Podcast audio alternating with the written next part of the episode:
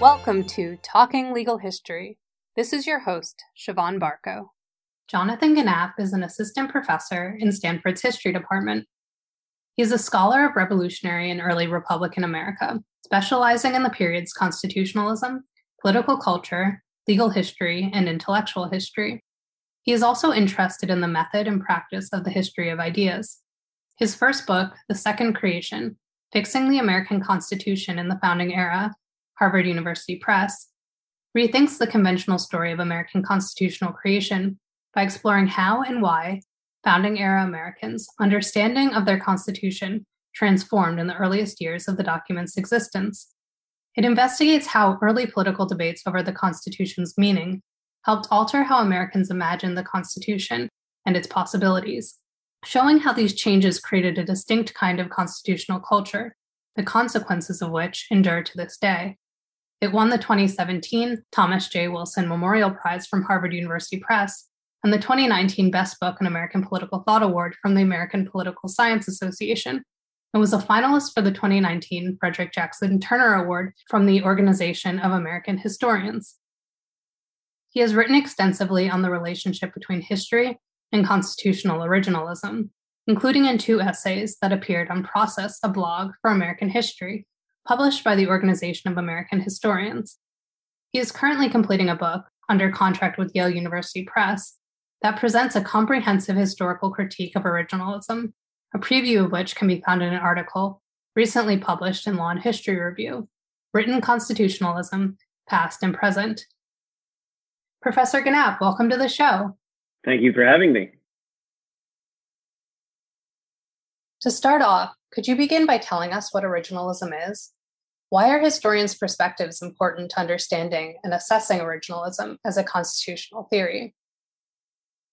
Constitutional originalism is a theory of constitutional interpretation, how Americans should interpret the United States Constitution. And basically, what originalism claims at its core is that the right way to interpret the US Constitution is by recourse to the original meaning it had at the time of its creation. So, in other words, what its meaning was understood to be, not now in the present, but at the time that it was written and ratified.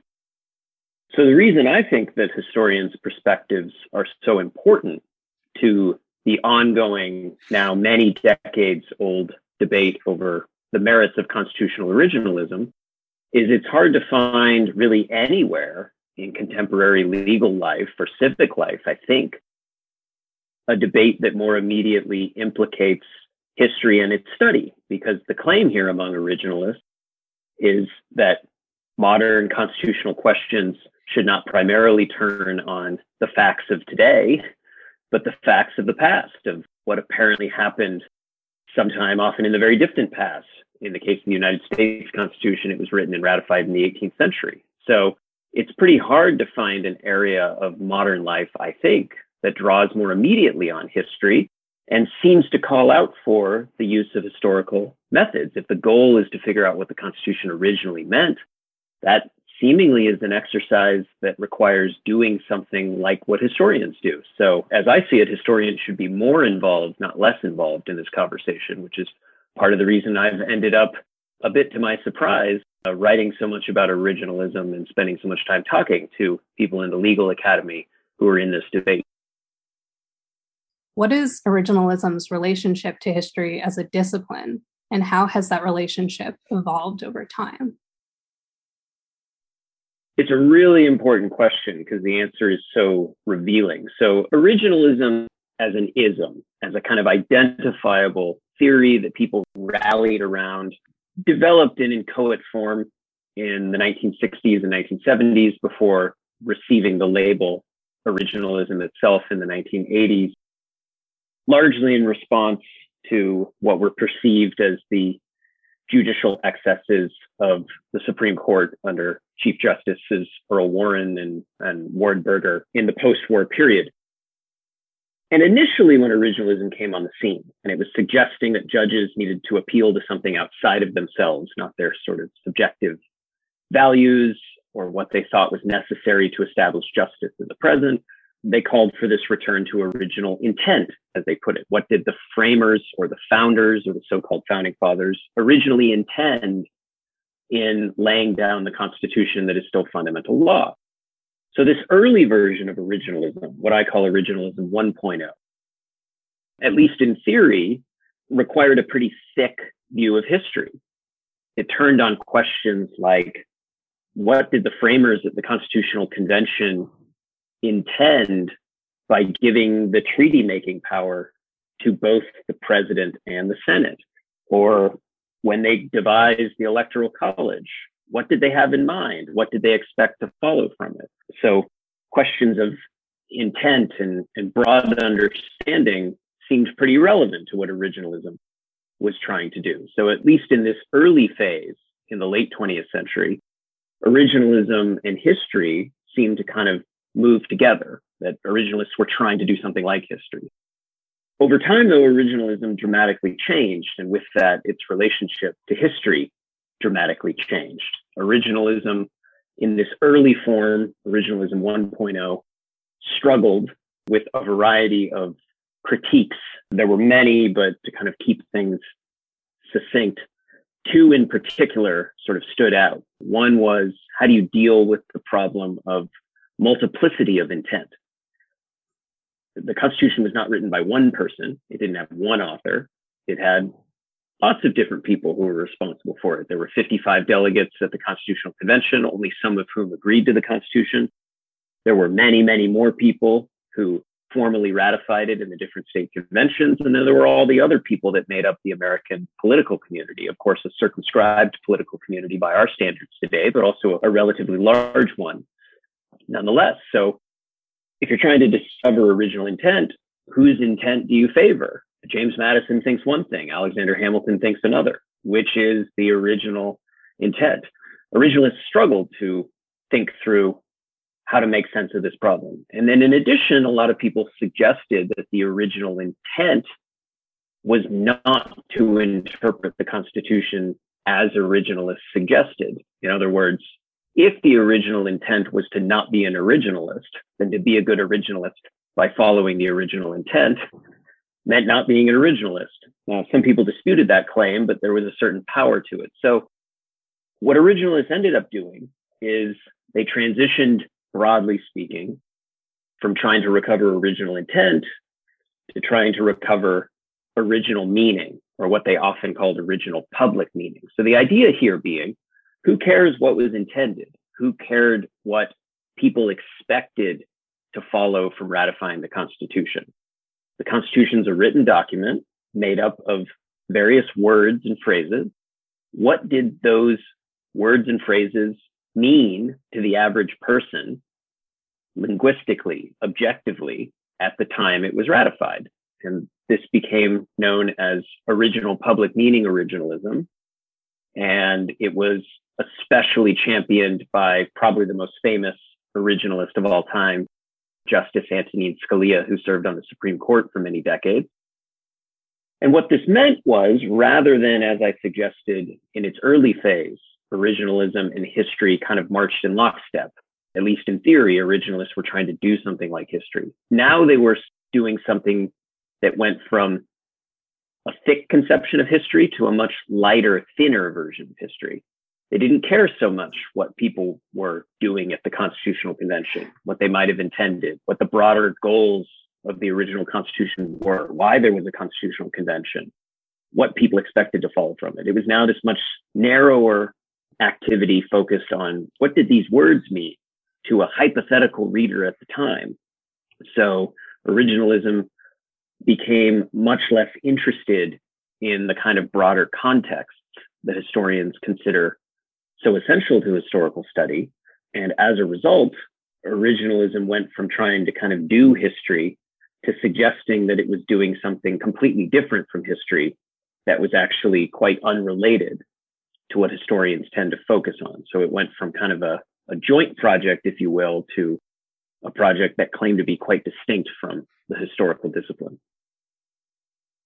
Great. That leads me really well into my next question, which is how does originalism 2.0, a term that you use in your post on Process Blog, relate to historical methodology? And what does this mean for not only legal historians, but all historians? Yeah, so I mentioned that that first phase of originalism, I call it originalism 1.0. So the version of originalism, usually called public meaning originalism, that I mentioned has become dominant for the last few decades. I call that originalism 2.0. So its relationship to historical methodology is interesting because it doesn't claim to try to recover the past as historians would. It instead claims that the original public meaning of, of the Constitution doesn't really require historical methodology at all. If you're interested in understanding what the founders thought the Constitution would mean for the institution of slavery, say, a very important historical question, you would need to know a whole lot of things about 18th century political and social attitudes and thinking and debates and the broader economy of the United States and certain understandings of race and racial supremacy. But originalists who operate under originalism 2.0 say that's usually not the kinds of questions that modern lawyers are interested in. They're interested in what do these particular phrases that are in the Constitution actually mean? The vesting clause of Article 2, for instance, gives the quote executive power to the President of the United States, the meaning of which helps determine exactly what authority the President has, to what extent Congress can or cannot curtail the executive branch in certain ways. It does or does not say something about the President's authority to manage foreign affairs, so on and so forth. So originalists would say rather than having to get caught up in broader 18th century context, let's just focus on what the phrase executive power meant. Let's look at how people used it linguistically, how it shows up in different writings. And from that, we can understand what its original meaning is. So we see a tension here, in other words, that historians saying, well, if you really want to understand what the Constitution was saying in the 18th century, you need to situate it in this very broad context. You need to kind of recreate life at the time, how people thought at the time, how they made sense of things at the time. The originalists have been suggesting that they can kind of bypass most of that by just focusing on the words. So as a result, historical methodology falls out of this endeavor. And to me, to answer your second question, what does this mean not only for legal historians, but all historians? I think this should be something that gets all of our attention because this is a claim on the authority of the past. It's rooted in the authority of the past. It's saying modern legal questions will be determined by things we can know about the past, but that knowledge of the past apparently can be derived without doing any of the things that we legal historians, or more broadly, historians of all stripes, consider essential to the creation of historical knowledge. That seems to me like an important debate that historians should care about and be invested in. Whether, like me, people study the original Constitution or not, whether or not people do legal history or not. Everybody is invested in the importance of historical methods and presumably committed to why they are such a valuable way of generating knowledge. So if other people are drawing on the past and either explicitly or implicitly claiming that those methods are not needed, that's worth thinking about. I mean, are there certain things that we would want to know about the past that don't require the kind of thicker contextualization that historians consider so important?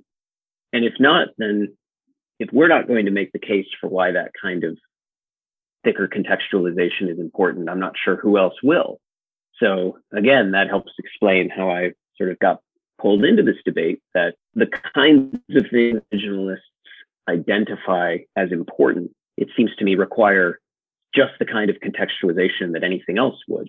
If you really want to know what the words of the Constitution meant at the time, you have to first understand how people thought at the time, how they understood how different kinds of constitutional concepts worked you know, to just choose some examples, I, I don't think you can really get very far understanding what the First Amendment say or the Second Amendment were really communicating in the 18th century, unless you already know quite a bit about how people thought generally about rights and liberty and their relationship to state power.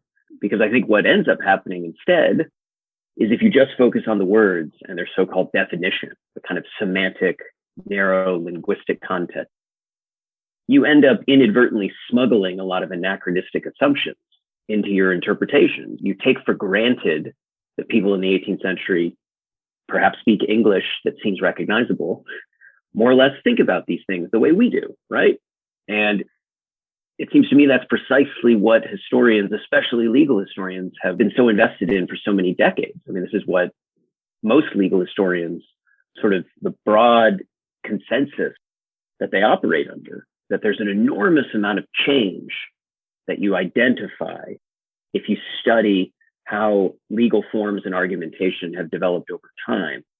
And what makes that change so important is it's usually hidden at the surface level. It, it, appears as though things are more or less continuous. There's a lot of continuity in the legal system. But if you dig deeper, you recognize that there's actually a lot of rupture and change. And, and you actually need to understand in a deeper level what was going on in the past to understand both what people were earlier talking about and how that evolved into legal forms and forms of legal argumentation that are more familiar. And I think all of those lessons that legal historians have, have emphasized over several decades are really pertinent to the study of the Constitution because there's this surface level familiarity, right? I mean, those of us who are raised in the United States, you're sort of raised in a certain civics culture about the Constitution sets up a system of checks and balances, and it all seems very familiar. But if you go back to the 18th century, you find very different ways of thinking about the Constitution. And if you just focus on the words and their definitions, you can miss a lot of that. And so I think historians of all stripes who are interested in this, this sort of emphasis of historical difference and the methods needed to bridge those differences should care about this debate, which is why I think to, you know, to answer your second question, why it means something, not just for people who study the Constitution like me, but I think for all legal historians and all historians generally.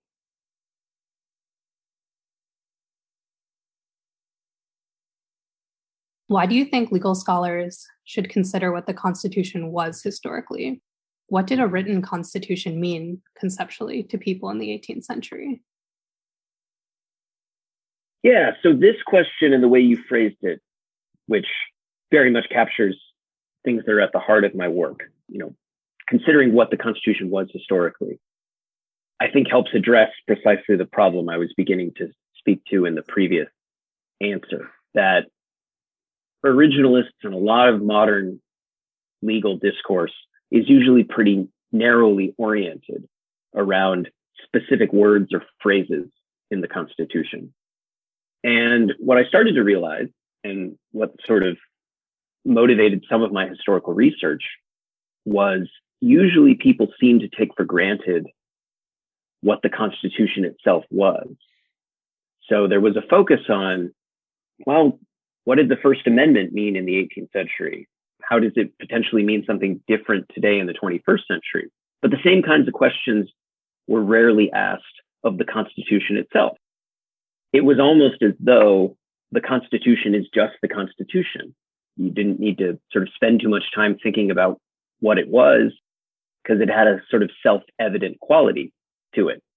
It's that thing that you have in your pocket if you have a pocket constitution, or you can go to the National Archives and look at it. That's what the Constitution is. Not much more needs to be said about it. But I think legal scholars should really focus far more than they have on what it was that the Constitution was when it was originally conceived, because it was not self evident in any of those ways.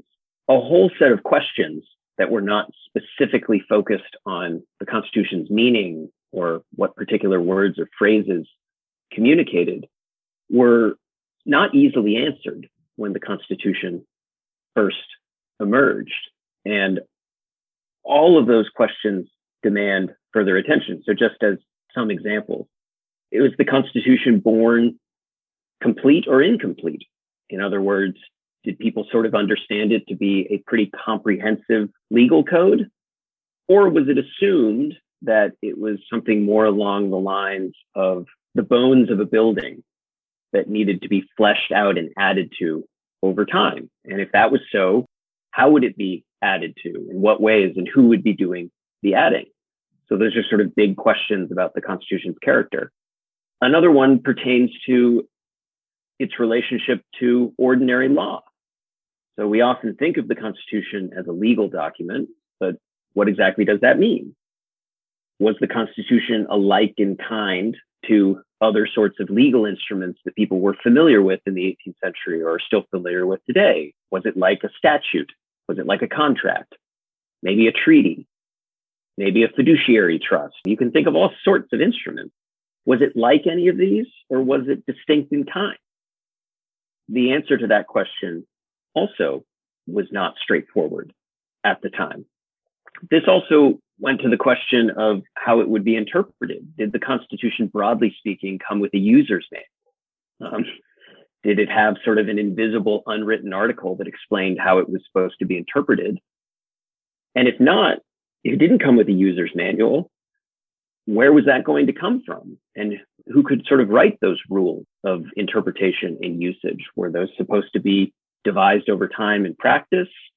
Were those supposed to change with each generation as people understood how they were supposed to use it? And then to your question of specifically a written constitution, this I think also gets to the very core of this question of we shouldn't just take for granted that the Constitution is what it is. Usually, when people suggest that the Constitution's nature is self evident, they point to the fact that it's written. You know, again, they might pull out their pocket Constitution and wave it around and say, here's the Constitution. I'm holding it in my hand. It is written. Obviously, the Constitution is written in a certain way. But to me, what these sort of matter of fact statements usually miss is that written constitutionalism doesn't just come in one shape and one size. There are different ways of thinking about what a written constitution might be and what it might entail. And it seems to me that when you go back to the 18th century and you try to understand what people at the American founding were doing when they wrote constitutions following the independence of the United States, first at the state level and then later at the national level, that they didn't think about written constitutionalism the way that people today often do, and especially originalists. And by here, I mean that they usually thought that written constitutions writing certain things out that would explain what the government would look like, how it would work, what rights and powers it would have, what rights citizens would have that the government could not interfere with, was not usually regarded as comprehensive and exclusive in the sense of the writing down of constitutional content did not establish the entirety of what consisted of fundamental law at the time. There was a broad understanding that a lot of fundamental law, a lot of the things that defined our fundamental rights existed before you wrote down anything. And you didn't need to codify those things in written text for them to have authority.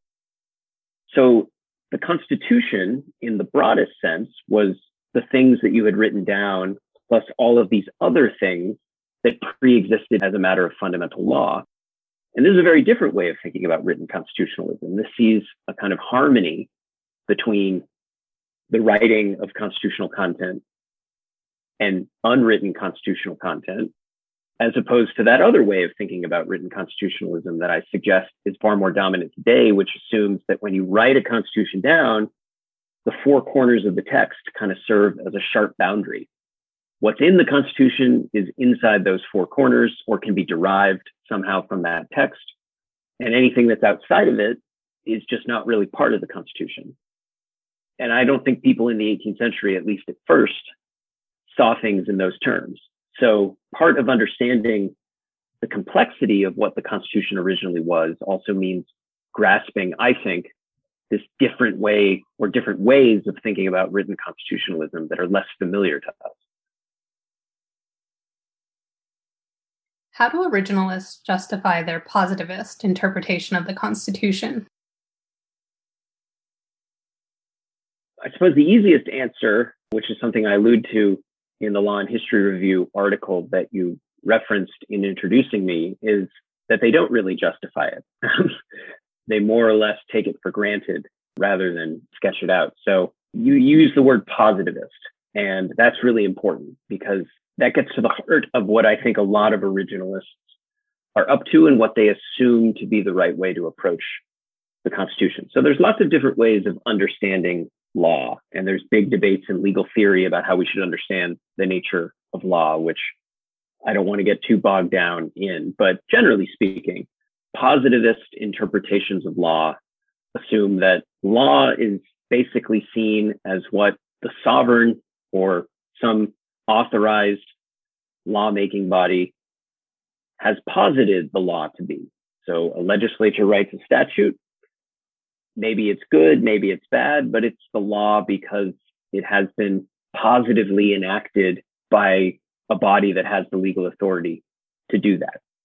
Those who tend to say that law is not simply positivist in character, but also has non positive features and authority tend to point to other kinds of things like morality or justice and suggest that even if law is made by all the requisite requirements of a legal system, it still might not have the binding authority of law because it's deeply immoral or at odds with natural law or something like that. So there's all these debates about how we understand the nature of law. And one thing that strikes me as pretty interesting is that most originalists, not all originalists, but the vast majority of them, more or less presuppose a kind of positivist approach to the Constitution. This sort of undergirds their notion of the Constitution as written, as I just specified. That to understand what the Constitution requires, to understand its meaning, to understand its content, is to understand the meaning of its words. This basically says that the content the Constitution has is whatever the framers expressly wrote in there, or whatever we can reasonably derive from what they wrote in there. That everything's kind of tethered to the positive enactment of constitutional content. You know, you have a blank page, you have no constitutional content, you write some things down, you now have constitutional content you write some more things down. Eventually, all the things you've written down is kind of the sum of what the Constitution permits. And as I see it, if you go back to the 18th century, you don't find that kind of straightforward positivist approach to understanding constitutionalism. You find instead this mixture of thinking of law and constitutionalism, and especially fundamental law, which is really what constitutions operate in conjunction with as being a mix of both positivist and non-positivist elements. And part of the reason why was because people in the 18th century, unlike today, you know, on the other side of our, our modernist revolutions, tended to think that a lot of law was not made but found, that certain general legal principles that had sort of fundamental authority were just out there, like the principles of mathematics awaiting discovery and it was the job of legal thinkers and judges through the use of reason and by sort of studying the history of the communities of which they were a part to try to identify those and understand those. But what this then meant was the Constitution, as they saw it, and constitutions generally, were not simply the things that were positively enacted, but it was those things plus these sort of pre-existing general legal principles that didn't need to be positively enacted to have authority. Certain things like passing ex post facto laws automatically stood in violation of certain general legal principles. So you could write into the Constitution, as was eventually written into the federal Constitution, that those kinds of laws are prohibited. But there was an understanding that this was not necessary to establishing the legal authority of this principle, that you were effectively using the written text to reinforce what was already true. And this had long been true in British constitutional thinking, which is the culture in which Americans in the Revolutionary era developed. Think of Magna Carta. Nobody thought that Magna Carta, the text itself, created any of the rights that were claimed to be protected in it. They were merely reminder, they were declaratory of it, they were a reinforcement, so people wouldn't forget. But they existed prior to and independent of Magna Carta. So there's a very different way of thinking about how you create legal authority and legal content. And originalists tend to be positivist in character, but people in the founding era, if we're interested in the kind of constitution they were setting up, I try to argue how they understood law in this more complex way that drew on both positivist and non positivist elements. And if the point is to recover the meaning of what they laid down, it seems to me hard to avoid the fact that that was how they were thinking, because how they thought about law certainly affected what they thought they were creating. How might your work uncovering the social and intellectual context that framed founding era cases and the Constitution affect judicial interpretations today? There are at least two ways to answer this question, I think. The first, which is perhaps more straightforward, is simply in having a deeper, richer, broader understanding of the social and intellectual context of early founding era constitutional interpretation will help us better answer some of the questions that seem to increasingly be coming before the court today, not least because for the first time in its history, the Supreme Court boasts an originalist majority. So increasingly legal questions are turning on what was the original meaning of this or that or this other thing. And my hope is that focusing on some of these broader social and intellectual contexts that help problematize some of these sort of just so accounts of what the Constitution meant and required will generate different, richer, fuller answers to some of those questions and will often lead to surprising places. More broadly, though, and I think this is something that all legal historians think about, our interest is not merely in finding the right answers to the questions that seem to agitate modern legal dispute. I think for a lot of us, what we're trying to emphasize in recovering the broader context of an original legal environment is not just to arrive at a different conclusion than people might otherwise be inclined to reach, but to show the extent to which those who are relying on history and modern legal disputes are actually making a lot of optional choices in their use of their history and their discussion of the history in the things they draw from the history that go unjustified. So the value of offering a thicker, richer, fuller historical account is in fact to expose that, to show that the people who are trying to use history to get around the problem of judges being activist or making law or treating the Constitution as living, which in the eyes of originalists is just a way of judges substituting their personal values for what the Constitution actually requires.